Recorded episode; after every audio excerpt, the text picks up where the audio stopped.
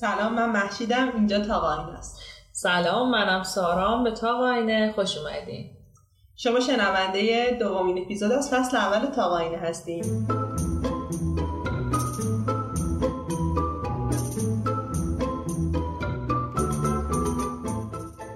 چطوری سارا، چه خبر؟ چند روز گذشته چطور گذشت؟ خوب بود، بد نبود، یه خورده خستم، فلسرم شلوغ بود ولی خب الان خوبم. منم همینطور یه ذره خستم، حقیقتش این چند وقته خیلی بیشتر از حالت عادی که تو دوره قرنطینه‌اش عادت کردم بیرون از خونه بودم، برای همین یعنی کلا رفت آمدم خیلی بیشتر از ماهای گذشته شده، برای همین منم یکم خسته شدم. آره واقعا پاندمی خیلی تأثیر گذاشت رو لایف استایل هممون و خود سخت شده الان ادابت شدم با این شرایط جدید. از تأثیر پاندمی رو لایف استایل اگه بخوایم بگیم قطعا میرسیم به شکل برگزاری مراسم‌های مختلف، جشن‌ها، عزاداری‌ها، همه اتفاقایی که ما قبلا تجربهشون میکردیم، حالا بعضیشون مذهبی بودن، بعضیشون فرهنگی و عرفی بودن، بعضیشون هم کاملا شخصی و خانوادگی، ولی سبک همه اینا عوض شد توی مدت و این چند شبای قدر و احیا و اینا دارم به این فکر میکنم که میشه که دوباره ما برگردیم به همون روال سابق عزاداریایی که قبل از کرونا داشتیم، یعنی که دیگه کلا سبک عزاداری کردنمون، سبک مراسم مذهبیمون هم به خاطر این دو سه سال کرونا کاملا تغییر میکنه. من فکر میکنم همه چیز تغییر کرده ولی خب تا حدودی هم برگشته سر جای خودش، مثل مدرسه هایی که بسته شدن دوباره دارن باز میشن یا مثلا دانشگاهایی که بسته شدن و دارن باز میشن، اما همیشه تاثیر خودش باقی میمونه. مثلا همیشه آموزش مجلس قرار همواره تاثیرش روی آموزش دانش آموزان دانشجوها باشه. فکر می‌کنم سایه کرونا و این قرنطینه روی همه مراسم های مردم خواهد بود برای همیشه ولی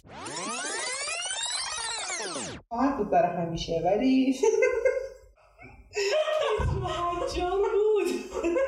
از جا میخوام یه تاثیرش روی زندگی مردم همیشه باقی میمونه. به نظر تو چقدر فضایی که توش قرار میگیریم برای حالا مراسم های مختلف، من منظورم الان مراسم های مذهبی مثل عزاداری ها و اعیاد مذهبی، چقدر تاثیر دارن رو حس و حال؟ یعنی که مثلا فرق میکنه تو جشن تو توی خونتون بگیری یا این جشن و مولودی رو توی یه تکیه برگزار کنن یا مثلا عزای امام حسین رو توی خونه تجربه کنی یا اینکه بری تکیه مثلا خیلی قدیمی که مثلا از دوره صفویان همچنان قدمت داره.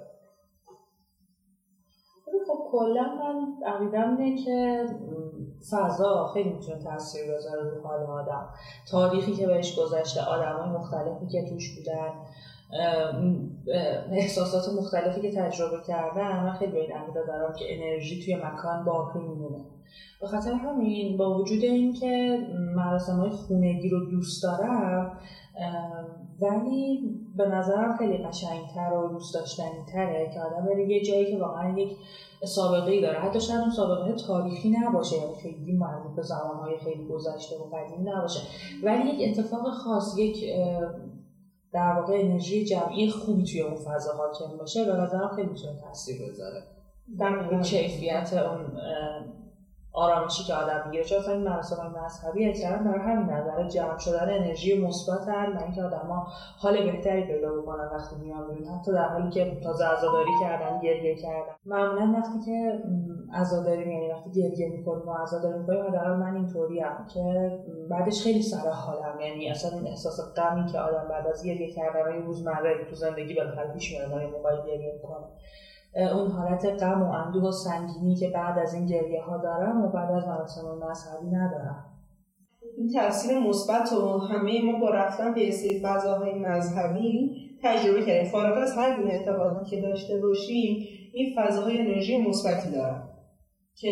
این انرژی بیشتر به نظر من به خاطر اون انرژی های خوبی که داشتن، اون دعاهای خوبی که برای خودشون بقیه کردن، این به نظر من واقعا خیلی تاثیرگذار رو استحال و کیفیت این فضا. و خب این کیفیت یه جوری حالت رفت و برگشتی داره، یعنی این حال خوب اول آدم‌ها به اون فضا میگن و بعد اون فضا این حال خوب رو برمیگردن بهشون. این یک جور بنویسون خیلی خوبیه که با هم دارم. فکر می‌کنم بیشتر علاقه ما آدم‌ها برای که بریم توی مسجد یا توی حرم‌های مختلف یا توی تکیه‌ها برای عبادت و راز و نیاز با خدا اینه که این فضا خودش کیفیت فضایی خیلی خوبی داره.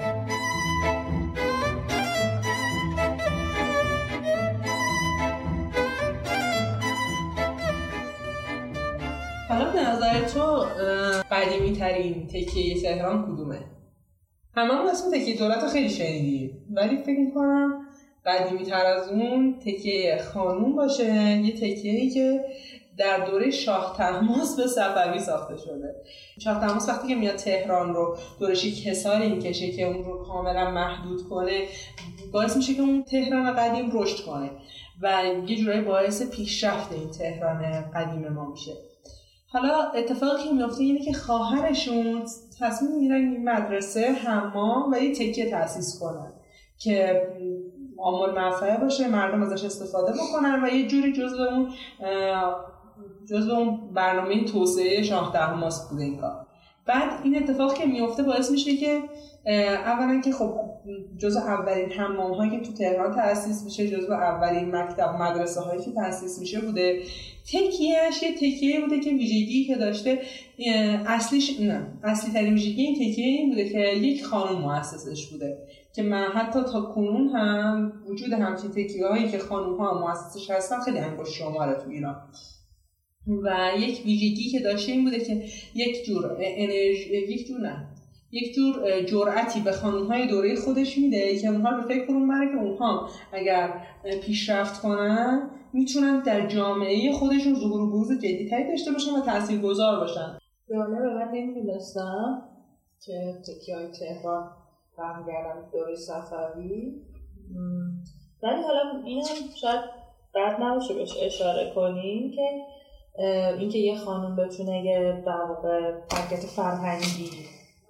اجتماعی بزنه تو جامعه خیلی برمیتونه مرتبط باشه با شرایط اقتصادی و پشتوانه مالی که داره. حتی شاید اون پشتوانه بتونیم بگیم مالی هم نیست، قدرتی، یعنی اینکه قدرتی که پشت این خانمه حالا یا فرد یا یک مجموعه است خیلی میتونه تاثیرگذار باشه توی جامعه ما. البته در اون دوران، نه در حال حاضر، ولی به نظرم تو اون دوران این خودش خیلی تاثیرگذار بوده. اصلا هر خانومی این امکان رو نداشته، البته نمیدونم شاید هم داشته، ولی اینجور که از تاریخ برمیاد اون چیزی که ما داریم در نتیجهش میخونیم به نظر میاد که این امکان وجود نداشته برای خانم‌ها تا چند سال اخیری که حالا مقدار برابری اجتماعی مقدار بیشتر شده، یه مقدار خانم‌ها اومدن توی فضای اجتماع، اتفاقای بهتر رو رقم زدن، اجازه این فعالیت‌ها بهشون داده شده. قبل از اون مثلا این اجازه شاید وجود نداشته. جالبیش اینه که این تکیه هم تو بازارچه نایب السلطنه در نزدیکی خیابون 15 خرداد تهرانه، جایی که احتمالاً در اون زمان جزو مناطق شمالی شهر به حساب می‌اومده. خب الان جزو مناطق مرکزی شهره و به نظر من این نشون میده که اولا همزمان که داره تلاش می‌کنه خدمت رو به مردم ارائه بده، ولی همچنان نگاهش به اینه که خب بهتره توی منطقه بالای شهر ساخته بشه، میتونست فضا رو توی سمت مثلا ری یا پایین‌تر بسازه، اما خب این کار نکرد. اتفاقی که میفته به نظرم اینه که دیدگاه روانشناختی که شاید نسبت بهش داشته، شاید فکر کرده وقتی یه چیز جدیدی رو وارد جامعه کنه شاید از طبقه های بالاتر جامعه که امکان پذیرش بیشتری دارن باید شروع کنه. و این البته ما تو تکیه‌های دیگه هم می‌بینیم، وقتی مثلا ناصرالدین شاه هم میاد تکیه نیاوران رو می‌سازه، تو علاوه بر منطقه نیاوران میگه تو منطقه نیاوران هم برام بسازه. یک تکیه خیلی بزرگ که 1500 متر مربعه و خب با توجه به مقیاسی که درش ساخته شده فضای خیلی زیادی بهش خصوص داده و نشون میده که دوست داشته اون چیزی که میخواد رو در نزدیکی خودش جایی که خیلی دسترسی راحتی بهش داشته باشه و احتمالاً افرادی که حالا جزو دربار به حساب میان، افرادی که جزو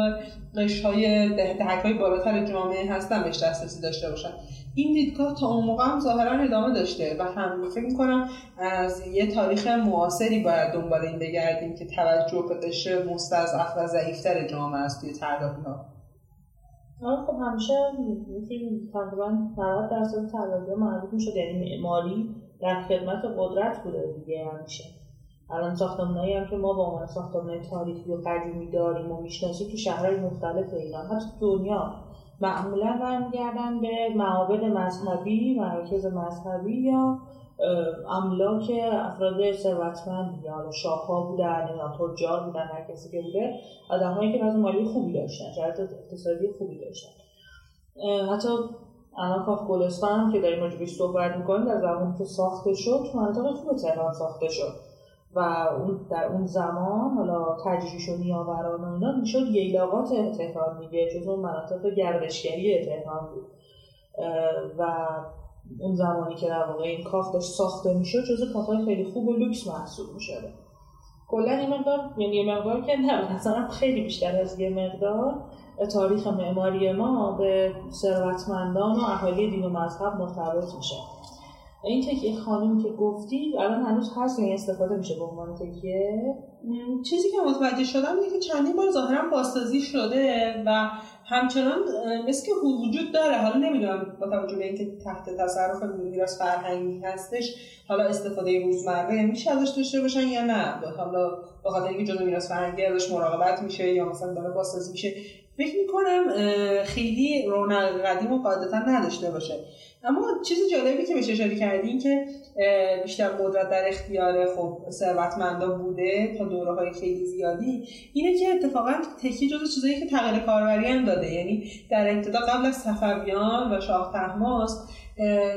این تکیه ها تعلق داشته به صوفیان و اونجا عبادات‌ها و آداب خودشون انجام میدادن، اما بعد از این که صفویان توی ایران شروع کردن به حکومت کردن اینا تغییر کاربری میدن و تبدیل میشن به جایی که مسلمان‌ها درشون حالا عبادت میکنن و از زمان صفویانه که اصلا تعزیه خوندن برای شهدای نینوا آغاز میشه. دارم لذت می‌برم. تکیه‌های قدیمی تهران به خاطر اینکه از قومیت‌های مختلفی در این شهر حضور داشتن، خب با توجه به آداب و رسوم مختلف اداره می‌شدن. مثلا تکیه‌های ترک‌ها، لرها، بلوچ‌ها و عرب‌ها که اینا جزو قشر اصلی بودن که آداب و رسومشون کاملا ظهور و بروز ظاهری داشته.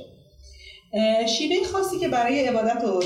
داشتن تعزیهشون برگزار می‌کردن، گاهی اوقات جنبه‌های نمایشی هم پیدا می‌کرده و باعث می‌شده که مردم حضورشون در تکیه رو نه تنها برای عزاداری بلکه برای لذت بردن از این نمایش‌هایی بود که نشون باعث می‌شد اونها با آداب و رسوم قومیت‌های مختلف آشنا بشن. تکیه دولت یکی از قدیمی‌ترین تکیه‌های تهرانه، تکیه‌ای که همچنان هم در حال احیاست و سعی میکنن حداقل با استفاده از مدارکی که از اون دارن بخشی از تاریخ کشورمون رو به ثبت و ضبط برسونن. این تکیه توی نقشه‌ای که عبدالغفار خان نجمل در سال 1309 هجری قمری تهیه میکنه از تهران کاملا دیده میشه، به شکل واضحی تکیه رو کشیده. در این نقشه دیده میشه که تکیه دولت در ضلع جنوب شرقی کاخ گلستان و شمال سبز میدان قرار داره و جنوب غربی شمس العماره. در حال حاضر این تکیه متروکه است. البته میشه گفت در دوره‌ای که این تکیه متروکه میشه سعی میکنن بخشش رو تخریب کنن و تبدیلش بکنن به بانک ملی بازار و این خب این اتفاق یه مقدار واسه تعصبه که همچین تکیه یا ما از دست دادیم و به جز یه سری کتیبه زیاد چیز زیادی ازش باقی نمونده. میشوکش باقیه که یه بخشی از این رو دارن ثبت و ضبط میکنن تا ما هیچ وقت فراموش نکنیم که یه تکیه دولت که به فضای خیلی بزرگی بوده و باعث جمع شدن اقشار مختلف جامعه در دوره خودش بوده رو فراموش کنیم. تکیه دولت توی زمان پهلوی تخریب شد، درسته؟ تخریبش تقریبا مصادف با دوره پهلویه، ولی میشه گفت در قبل از اون هم میشه گفت متروکه بوده، یعنی یک دوره طولانی متروکه بوده و میبینن که حالا که نمیشه براش زیاد کاری کرد فکر می‌کنن جزو آثار تاریخی و ملی ما نیست، برای همین فکر می‌کنن چون حالا که نمیشه براش کاری کرد تخریبش کنیم بانک ملی بسازیم. و این اتفاق به نظر من خیلی آسیب زده به تاریخش، بر همینه که میگم در حال احیاست، یعنی سعی می‌کنن در تاریخش رو احیا کنن و اون باقی مونده‌های اون فضا رو جمع‌آوری کنن، حالا به موزه انتقال بدن. و یعنی در حقیقت چون محوطه خیابون 15 خرداد شده خیابون که ما داریم بازار در انتهای کوچه‌ایه که اگه بریم اونجا می‌بینیم که خیلی کوچه محقریه که اسمش فکر می‌کنم تکیه دولته. و این اتفاق خیلی آخه من یادم نمیاد حالا جایی خونده بودم یا فکر می‌کنم تو دانشگاه صحبتش شده بود که می‌گفتن که یه جورایی در واقع خب هر معمولا وقتی هر حکومت جدیدی میاد یه خصومتی با حکومت قبلی داره دیگه، می‌گفتن که این در واقع روی این خصومت رضا شاه با قاجاریه بوده که مثلا یه سری از ناسا رو خراب کرده، یکیش هم تکیه دولت بوده. اونایی که مخروبه بودن رو نشیده بودن، ولی نمیدونم قبلش خراب شده بود یا نه، ولی یادم یه همچین چیزی شنیده بودم راجع به تکیه دولت. و خب خیلی هم تکیه بزرگ و جذاب بود، یه چیزی فکر می‌کنم تو مایه‌های حالا نه به اون عظمت ولی تو حال و هوای کلوسئوم بود احساس می‌کنم. دقیقاً من هم فکر می‌کنم از روی اسمش هم پیداست، اسمایی که این مکان داشته شامل تکیه همایونی، تکیه قصد، تکیه بزرگ شاهی بوده و این اسامی نشون میدن که این فضا ارج و قرب زیادی داشته و فکر می‌کنم اگه الان هم این فضا پابرجا بود جزو مناطق خیلی با ارزش و با شکوه تهران به حساب. آره من پلانی که ازش تو ذهنمه یه پلان دایره‌ای چند اشکوبه بالکندار خیلی جذاب، حالا نمیدونم چقدر درست یادمه چون آخرین باری که پلانش دیدم چند سالی گذشته، ولی خیلی به نظرم چیز بزرگ و با عظمتی بوده در دوره خودش. یکی از تکیه‌هایی که توی شمیران وجود داشته تکیه دزاشیب بوده. ساخت اون در زمان ناصرالدین شاه صورت میگیره و قدمتش بیشتر از 120 سال پیشه.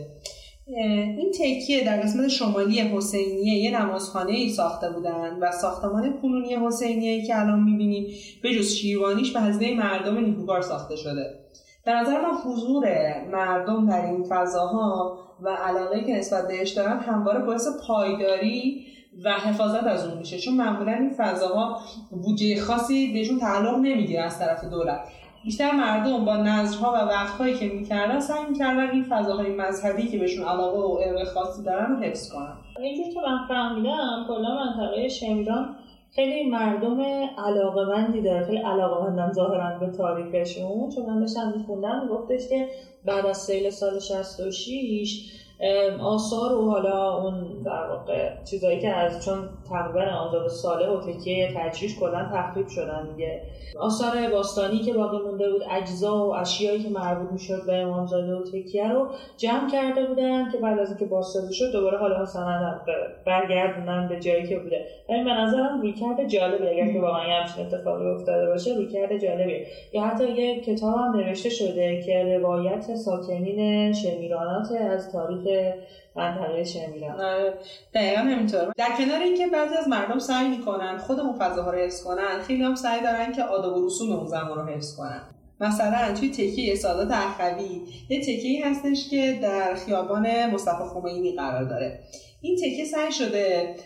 همون آداب و رسومی که در دوره‌های قدیم مثلا دوره قاجار رایج بوده رو حفظ کنه. قبل از اینکه چای در ایران به عنوان یک نوشیدنی رایج وجود داشته باشه، مردم ایران سعی بیشتر قهوه می‌نوشیدن، حتی در مراسم‌های مذهبیشون.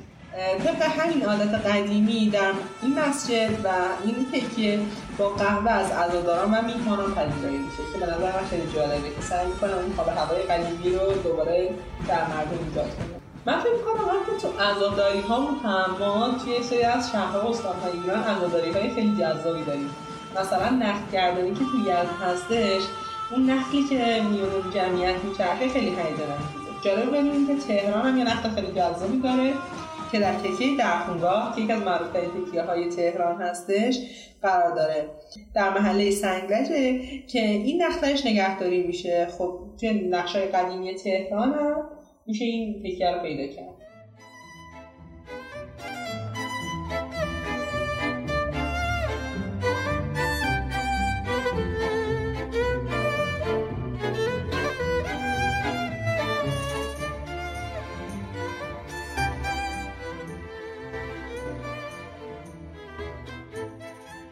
تکیه‌های مهم تهران در حال حاضر، جایی که مردم همچنان بهش خیلی رجوع میکنن، تکیه تجریشه. جایی که مردم به خاطر وجود بازار امامزاده دائما ازش عبور میکنن و یه جورایی میشه گفت یه بخشی از تاریخه که ما روزانه ازش رد میشیم و مثل فضاهای دیگه، مثل موزه ها نیستش که لزوما براش بلیت بخریم و مثلا از اونجا بازدید کنیم. یک فضای تاریخیه که در دسترسه و دائما ازش استفاده میکنیم. تکیه تجریش، حالا همونطور که تصمیم داشتیم توی این اپیزودم مفصل بهش بپردازیم، از این بود به نظر من جالبه که الان یک فضای ارتباط جمعیه، یعنی شاید یه بخش خیلی کوچیکی از کاربری قدیمش باقی مونده و خلاصه شده توی محرم و سفر و حتی فکر می‌کنم فقط محرم، یعنی سفر هم برنامه ندارن، 11 ماه دیگه سال با عنوان یه بازار محلی داره استفاده میشه و اون تخت وسط در واقع بنای تکیه هم که شده فضای فروختن میوه و تره‌بار که خب معمولا هم خیلی جای جذابیه، یه عالمه عکس قطعا ازش دیدیم توی فضای مجازی و خب یه جذابیت رنگی و بصری خوبی داره. تکیه تجریش با توجه به این که توی یه منطقه خاص واقع شده، یه سری اتفاقای دیگه پشت این در واقع تکیه اتفاق افتاده. اول باید بگیم که این تکیه بالا در محله بالای تجریشه و تکیه پایین تجریش قدیمی‌تر بوده و در واقع اول اون بوده، بعد این ساخته شده در امتدادش. یعنی خب چون این کنار امامزاده است، تردد توش بیشتره، در واقع بیشتر شناخته شده است. از طرفی اینکه تو مسیر بازار قرار گرفته، دو تا از ورودیاش مستقیما دارن دو سمت بازار رو به هم وصل میکنن، باعث شده که این فضا دقیقاً فضایی باشه که همونطور گفتی ما مدام داریم ازش رد میشیم. یعنی هر کسی که سراغ بازار تجریش میره قطعاً قدم میذاره به تکیه تجریش، هر آدمی که از توی منطقه تجریش هم رد میشه احتمال اینکه یه سری اونجا بزنه خیلی زیاده. این تکیه توی سال 83 به ثبت ملی رسیده و یه پلان مستطیل شکلی داره که توی 4 تا گوشه‌اش یه خورده پخش شده، یه خورده تبدیل شده به 8 ضلعی برای اینکه ورودی‌های تکیه رو توش قرار بدن. یکی از ورودی‌ها میره سمت بازار، یکی میره سمت امامزاده، یکی میره سمت بقعه و یکی دیگه دو تاش میره سمت بازار. دو تاشون وارد در واقع دسترسی محلی و بازار و اینا میشه. طبقه دوم یا به معنی دوشکوبه است. طبقه دومش یه حالت بالکنترل داره که مشرف اون موقعی که مراسم به صورت روتین توش برگزار میشد محل در واقع نشستن خانم ها بوده. طبقه پایینش فکر میکنم حدود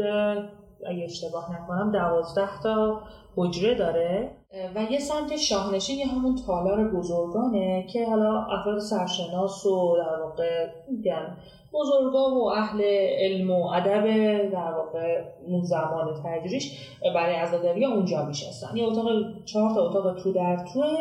با یه سری پنجره‌های نیم دایره و قد بلند مثل همه شاهنشینایی که ما تو زندگیمون قطعاً دیدیم تو بناهای قدیمی.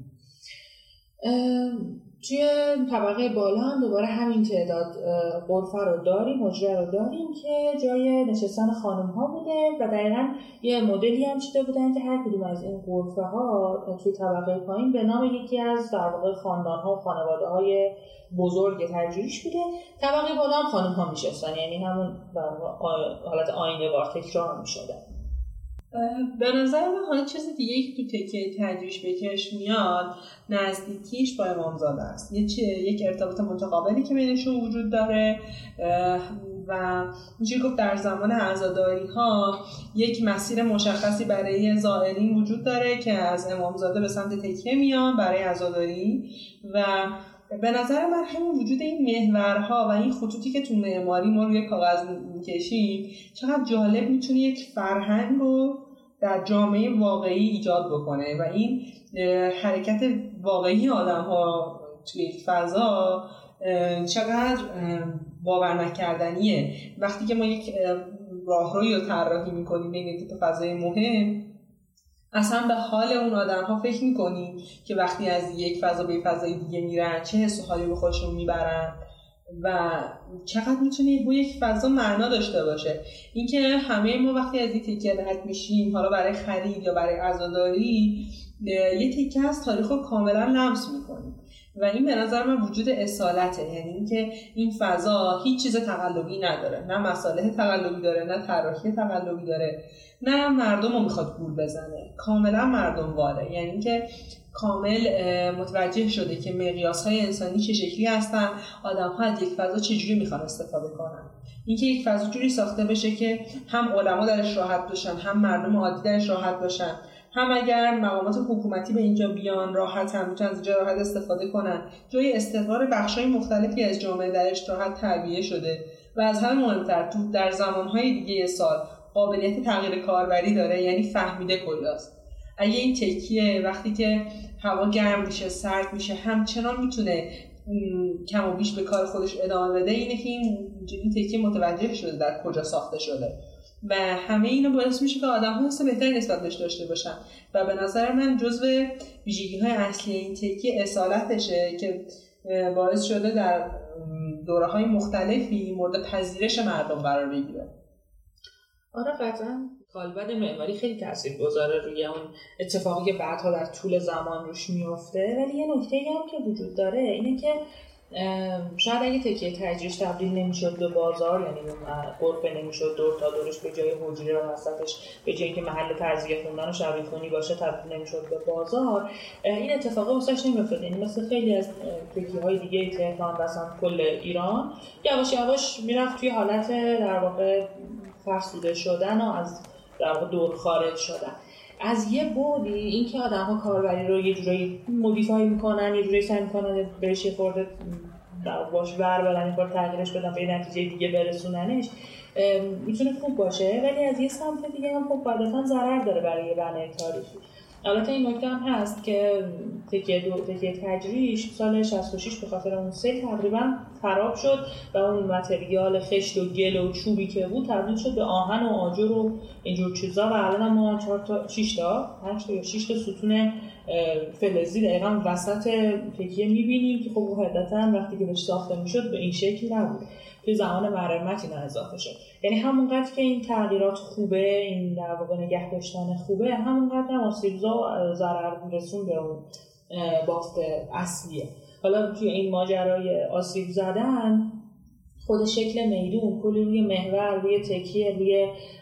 در واقع امامزاده تاثیر گذاشت. مثلا درخت چنار قدیمی که توی امامزاده بود برای همین تغییرات خیابونا و میدونای در واقع الان فعلی که ما داریم میبینیم قطع شد. یه درختی بود که اینجور که من خوندم توی سفرنامه یکی از این جهانگرده فرانسوی نوشته بود که محیط این درخت چنار به 15 متر میرسیده و همه کاراشون رو در واقع زیر اون درخت می‌کردن. توی محوطه امامزاده فضای در قابدار خونه همون زیر درخت بود، جایی که مکتبدار به بچه‌ها درس میداد همونجا بود و خلاصه همه کاربریاشون میتونستن زیر سایه اون درخت با اون عظمت و قدمت در واقع جا بدن. اما خب با تغییراتی که اتفاق افتاد هم الان می‌بینیم که از امامزاده ویو خوبی نداریم، دسترسی خیلی راحت و درستی نداریم، دسترسی یک در واقع فضای مذهبی مهم نیست. دسترسی که الان ما به امامزاده داریم، ما وارد یه خیابونی میشیم، از اون بغل میریم توی امامزاده، به جای اینکه در واقع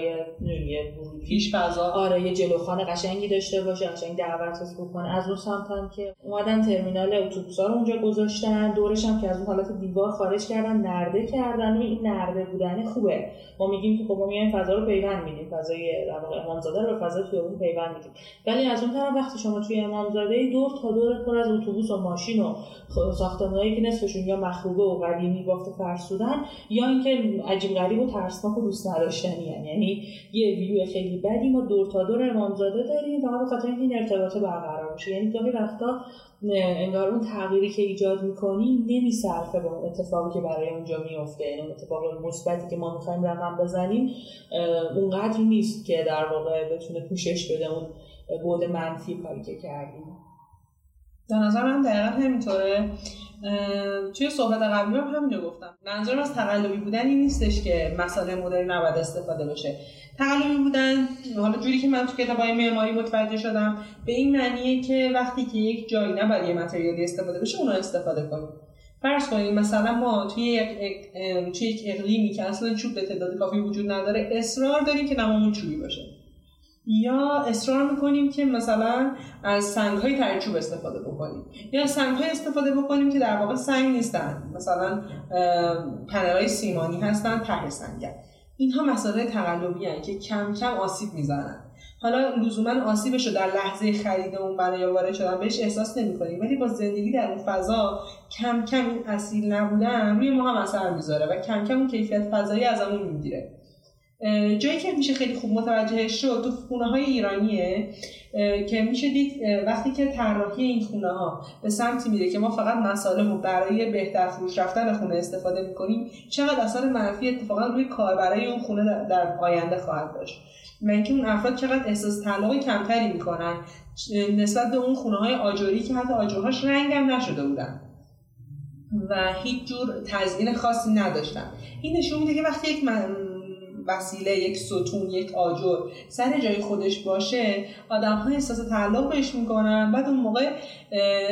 ارتباط موثری بینشون برقرار میشه. برای همینه که خیلی از خونه‌های قدیمی تا وقتی که اون کاربر قدیمی توش زندگی میکنه پابرجاست، اما وقتی به دست نسل‌های جدید میفته، چون نسل جدید عادت کرده که همه چی رو تغییر بده، همه چی رو قشنگ بکنه، میاد رو همون دیواری که همیشه آجری بوده و هیچ رنگی نداشته رنگ میزنه، سیمان میکنه، سنگ میکنه و اون دیوار غالبا درآمدش رو نمیاره، یعنی که اصلا از اونجا خوشش نمیاد و سعی میکنه اونجا رو تخریب کنه و یک ساختمان چند طبقه جایگزینش کنه.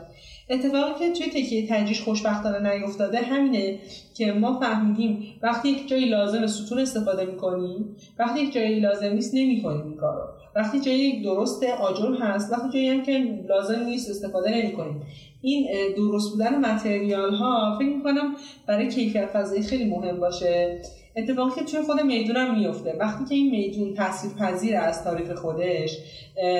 میشه خوب خیلی خوب روایت کرد که این میدان گذشته خودش رو پذیرفته و توی حال خودش تاثیرش رو میتونیم ببینیم و حال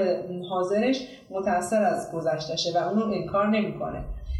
سال 66 وقتی که در تجریش سیل میاد و یه عالم سنگ‌های خیلی بزرگ وارد این میدان میشه، این کل این فضاها، امامزاده، تمام این حجرهایی که الان میبینید تبدیل شدن به مغازه‌های برای خیابون تجریش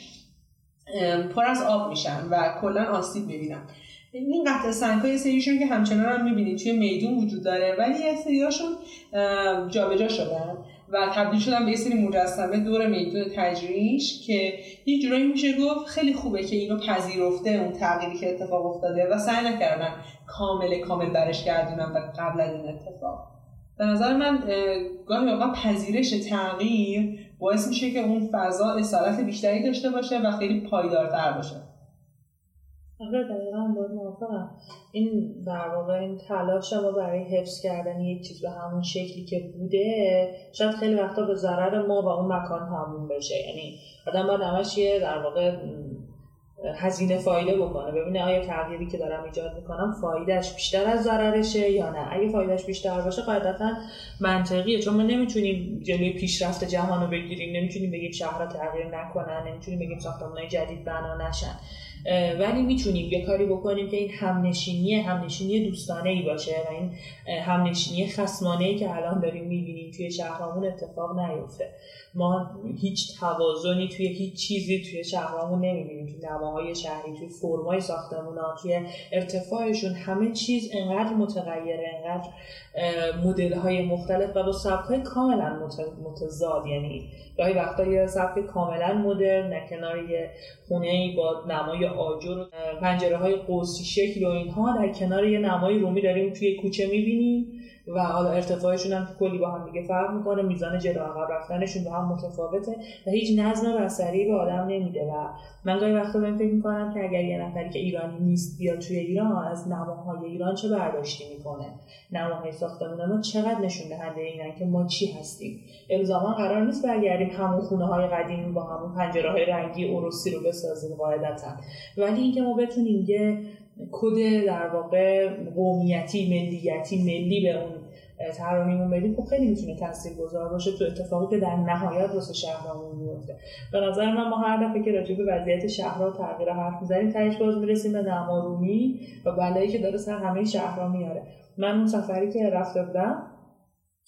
نگاه می‌کردم از تو مسیر شهر که می‌گذشتم، حالا به ذهنم نرسید، یعنی خیلی دیر دیگه داشتیم برمیگشتیم که به ذهنم رسید، ولی فکر کردم که چقدر خوب می‌شد اگه توی هر شهری که رد می‌شدیم من دو سه تا عکس از خیابون می‌گرفتم. واقعاً همه ساختمان‌ها شبیه همه، بندرعباس با تهران هیچ فرقی نمی‌کنه، میدونی شمالی ترین نقطه ایران با جنوبی ترین نقطهش هیچ فرقی به لحاظ نمای ساختمون نداره و این به نظر من یه جوری اصلا فاجعه است. یعنی هر چقدر ما بگیم که ما باید پیشرفت بکنیم، بالاخره نمیتونیم بگیم تغییر نکنیم، همینجوری همه چیزو ثابت نگه داریم، بریم تو حیات مرکزیای قدیم زندگی کنیم، ولی قاعدتاً این مدل تغییر کردن تغییر مطلوبی نیست، تغییری نیست که ما بتونیم اسمش رو بذاریم یه تغییر رو به جلو مثبت، بیشتر یه جوری به نظر من داریم عقب‌گرد می‌کنیم. این همه شهر عین هم یه جورایی یواش یواش، حالا معماری رو کاری ندارم، یواش یواش هویت ما رو از بین میبره، آداب و رسوم تبع این از بین رفتن ظاهر ماجرا، آداب و رسوم از بین میره، زبان و لهجه از بین میره، پوشش و خورد و خوراک از بین میره و همه چیز شبیه تهران میشه که حالا تهران خودش دیگه اون اصالت خودش رو دیگه نداره، داره کم کم شبیه جاهای دیگه از دنیا میشه و وقتی بقیه شهر شبیه تهران بشن اون وقت با یه جهانی طرفیم که همه چیز عین همه، در حالی که ما توی ایران پر از تفاوتی، پر از یعنی شهر به شهر به فاصله 1 ساعت 2 ساعت ما میتونیم یک عالمه رنگ و نور و نمیدونم فرهنگ و زبان مختلف رو تجربه کنیم. طبعا به نظر منم تفاوت اقلیم باعث میشه که نه تنها تفاوت فرهنگی ایجاد بشه، تفاوت فرهنگی باعث ایجاد در تفاوت در بخشای بصری جامعه مثل معماری میشه و این تفاوت رنگارنگیه که اصلا ایران رو ساخته. امیدوارم که یه فکری براش بشه کرد و البته به نظرم قدم‌های کوچیک خیلی بهتر جواب میدن همیشه در بحث فرهنگ و همین که آدم‌ها کم کم آگاه باشن به اینکه دارن کجا زندگی میکنن، خونه‌شون رو با چه سبکی طراحی میکنن و با چه سبکی دیزاین میکنن، خیلی کم کم تاثیرگذاره که چجوری بچه‌هامون رو تربیت میکنیم و تو این جامعه چه تقاضایی ایجاد میکنیم برای معماری‌های آینده. با همه این توضیحات بازم به نظرم تکیه تجریش تونسته جای خودش رو بین مردم باز کنه. قاعدتاً یه بخش خیلی زیادیش به خاطر حضور امامزاده است، به خاطر حضور خود میدون تجریش به عنوان یه در واقع مرکزه که توی شهر توی تهران خیلی مرکز مهمیه و به خاطر وجود بازار. ولی بازم با همه این صحبت‌ها و همه این اتفاقایی که افتاده، همین که تکیه سر جاش باقی مونده، داره هنوز ازش استفاده میشه و امیدوارم که تولید تکیه حواسش باشه به سلامت بنا، به اینکه معماری درست مرمت بشه و حفظ بشه، نه اینکه کاربردی بشه استفاده بشه و تموم بشه، چون الان متاسفانه معماری تو کشور ما یه چیز مصرفیه، تموم میشه، بعد یه مدت دیگه براش استفاده نکنیم و خدافظی کنیم. به نظر من اگه این اتفاق براش بیفته و ازش مراقبت بشه، مردم هم حواسشون باشه، قطعاً این تغییره میتونه تغییر مثبتی باشه در راستای موندگار شدن این بنا و این ارتباط خوبی که مردم باهاش میگیرن. خب خیلی ارزشمنده.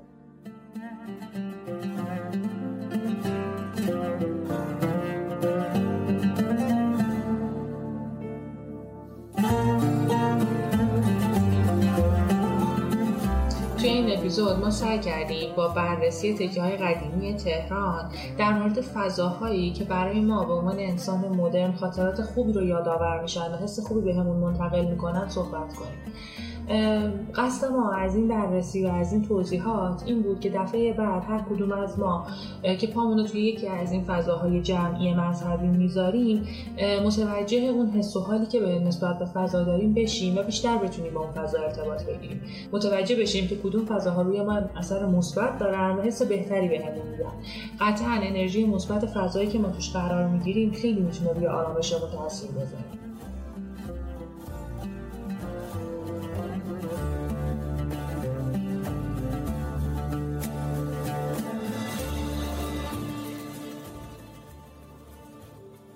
خیلی خوشحالیم که همراهیمون کردین. منتظر نظرات و پیشنهادات شما هستیم. برای دیدن تصاویر بناهایی که توی این اپیزود راجبشون صحبت کردیم و اطلاعات بیشتر در مورد هر کدوم، میتونید به اینستاگرام تاق آینه که لینکش رو توی دیسکریپشن براتون گذاشتیم سر بزنید. منتظر اپیزودهای بعدی ما باشید.